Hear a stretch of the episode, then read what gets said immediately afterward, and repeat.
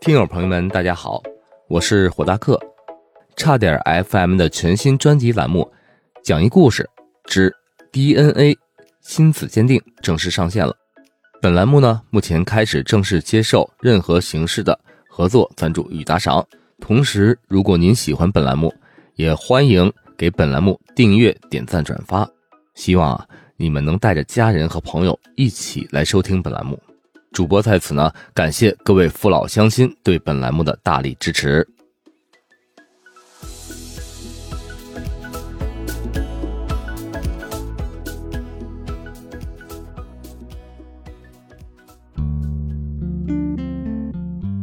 今天啊，我们要继续讲一讲作者大宝的 DNA 亲子鉴定里的另一个故事，因为他故事中的所有奇葩事情。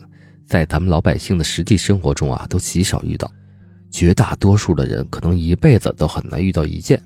但是呢，他们工作中心正是这种狗血奇葩事情的集中地，那么遇到这些事儿都是很稀松平常了。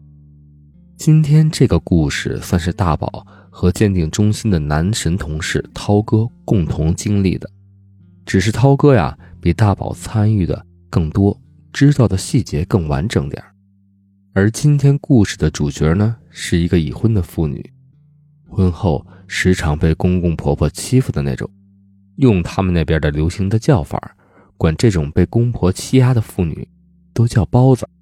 那么今天的故事里啊，我们就叫这个女人为小包子。小包子和上一个故事的女主角凤凰女比起来，相貌平庸了很多，就像平常大街上一个普通的再也不能普通的路人了。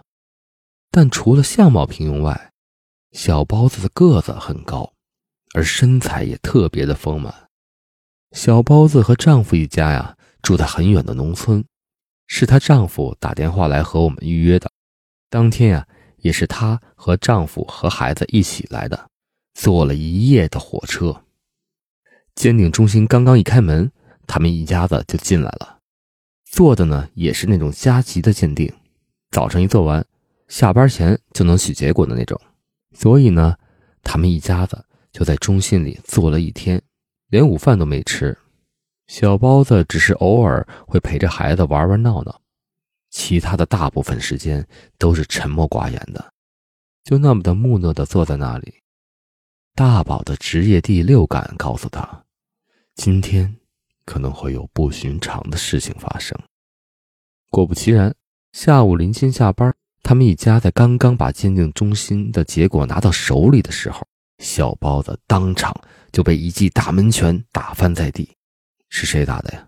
她丈夫打的，而打的那叫一个惨呀！前面咱们说过，小包子的个子不矮，她的丈夫个子比她还高了不少。那么个闷葫芦似的农家汉子一出手，那个狠劲儿，能让人瞬间生寒。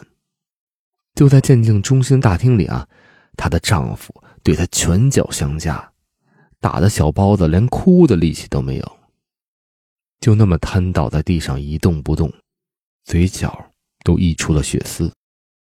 小包子的小孩当时也就三四岁，正和中心前台的小姑娘闹着玩呢，突然看到他的妈妈被打，当场就被吓得嚎啕大哭了起来。而别说一个三四岁的孩子了。当时在场的整个中心的工作人员也都被吓坏了。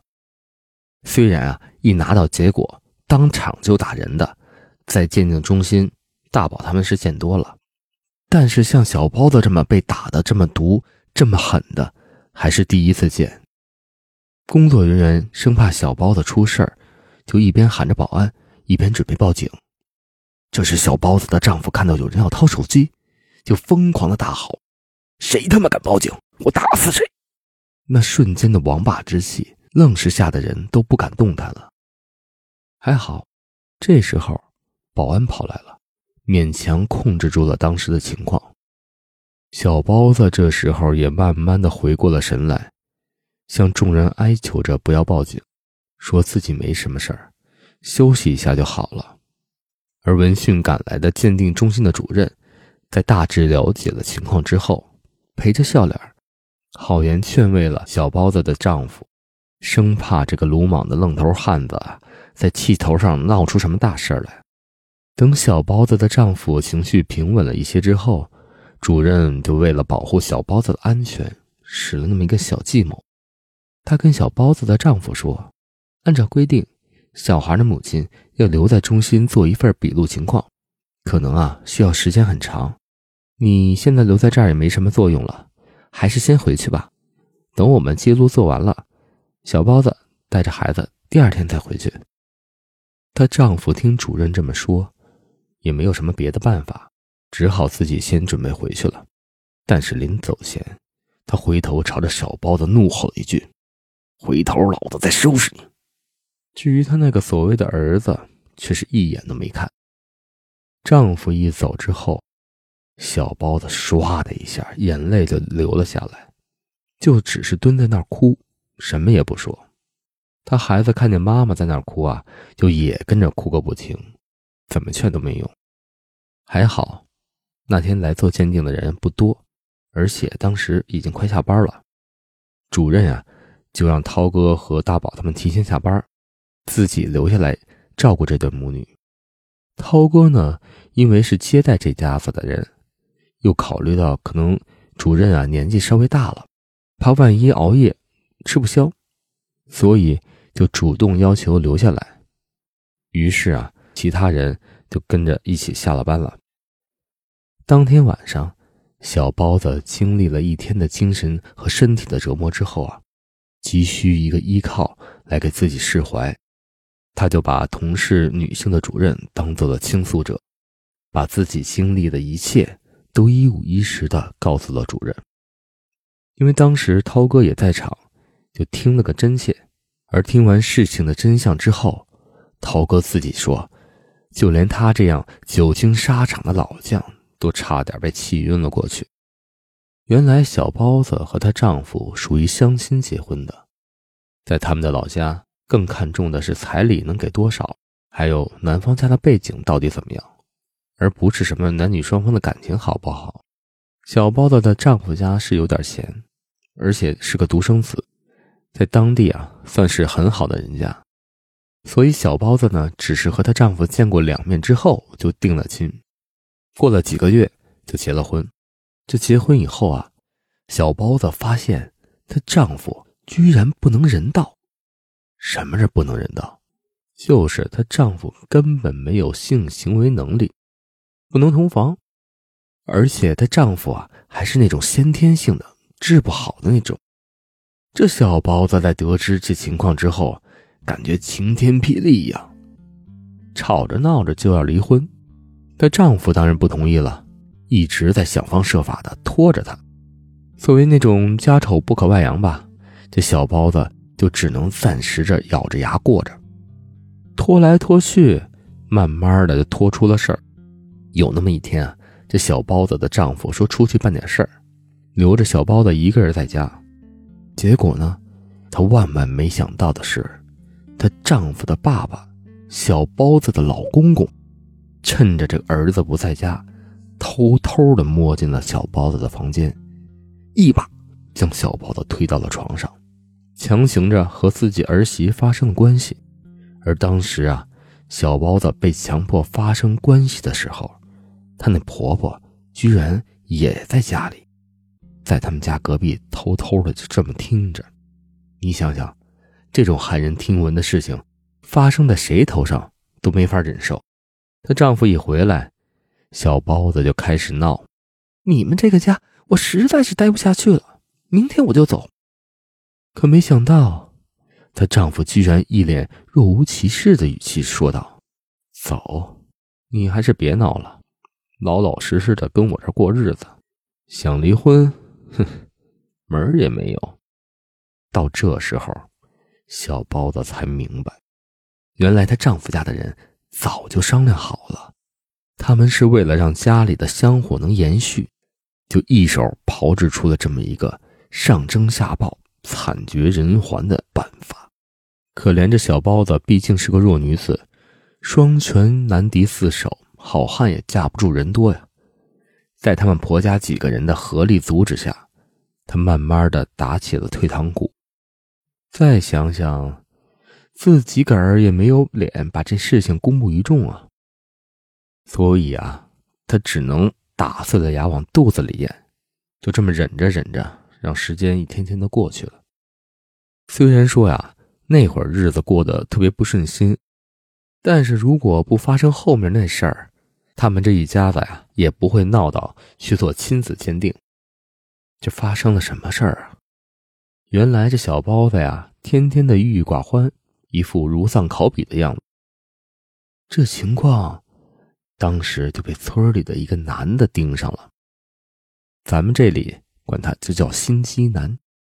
这个心机男啊，平时在外地打工，偶尔呢回村里待那么一段时间，单身狗一个，年纪上比小包子小了那么一点点鬼心思比较多。他就盯上了呀，这个整天郁郁寡欢的小包子。正好小包子也是心情郁闷，没事儿，他们俩人就搭上话了，聊聊天啊，逗逗贫呢。这心机男呀，平常在外面做事儿，心思活络，口若悬河，会说话，会来事儿。这接触的多了之后，两个人慢慢就有了感情。小包子就把在公婆家受的凌辱的事情。一五一十的告诉了这个心机男，而心机男当时就赌咒发誓，说找机会啊，我一定把你救出火坑，带着你跟我到外地过真正的幸福生活。而小包子已经无法忍受现在的家里生活了，就把心机男当时说的话呀当成了救命草，在心机男的花言巧语之下，他们呀就发生了好多次的关系。后来，心机男出去做事，说呀，自己先去安排好之后再来接他，让小包子先留在家里等着。结果呢，心机男走后不久，小包子就发现啊，自己怀了孕。公婆家当时还以为是自己家的种，态度啊来了个三百六十度的大转弯。小包的生活好比一步登了天，被照顾的无微不至。而小包的自己也搞不清楚这个孩子到底是谁的，又不敢跟别人说，只能生下来之后再看。结果这么一拖又拖了两三年。等小孩长大了，模样越长越像这心机男，小包子就知道这孩子呀肯定不是公公的种，就把这事情啊打电话跟那个心机男说了。心机男平时在电话里还嘘寒问暖的，说等自己安排好了，一定把他们母子接过去。但是从来不说具体的时间，就这么一直往下拖着。而这种事情的败露是迟早的事儿。有那么一天，小包子的丈夫手机没电了，顺手啊拿起小包子的手机打电话，而小包子还来不及删除信息，就这么东窗事发了。这家里顿时就闹翻了天，小包子被打的没办法，只能抵赖说根本没跟新西男发生关系。而她丈夫啊，平日里就看这个小孩不像自己的父亲，发现这事儿之后，就知道指定的八九不离十了。为了确认，所以他就带着小包子和孩子来到了鉴定中心做鉴定，然后就发生了我们之前讲的那一幕。当天，小包子是连夜离开了鉴定中心。临走前，给丈夫留了一封信，信里写道：“他带着孩子去找那个心机男了。”涛哥他们第二天呀，做好了小包子丈夫会来闹事的打算，打了幺幺零请求帮助，而幺幺零就安排了民警留守在鉴定中心。可是啊，出乎了所有人的预料，小包子的丈夫没有闹事儿，甚至什么都没说。看完了他留给他的信之后，头也不回的就走了。也许在他心里，早已经知道结局就是这样吧。而这个事情过去了好些年了，偶尔大宝和涛哥吃夜宵的时候，还会想起来他。也会猜测小包子去找心机男，结果怎么样了？然后他们俩就一通胡侃。而涛哥呀，手机里还留着小包子的电话号码，甚至他们当时还有打电话过去去询问的念头。可是出于他们的职业操守，打电话这种事儿，自然只是开个玩笑而已。而大宝他们整天目睹这些事情，到现在，任何事发生在他们眼前，也都不会觉得奇怪了。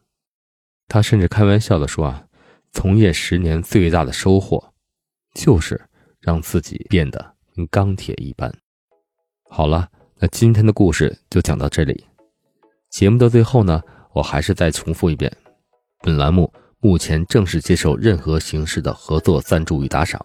同时，如果您也喜欢本栏目，也欢迎朋友们给本栏目订阅、点赞、转发。